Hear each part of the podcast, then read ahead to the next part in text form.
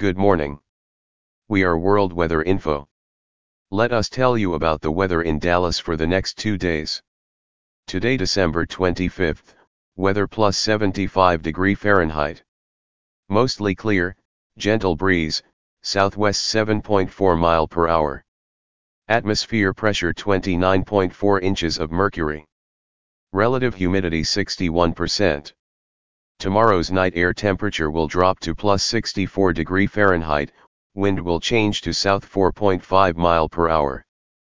Pressure will remain unchanged 29.4 inches of mercury, temperature day will not rise above the mark plus 70 degree Fahrenheit, and night December 27th will remain unchanged plus 70 degree Fahrenheit. The wind will be south within 11.9 mile per hour.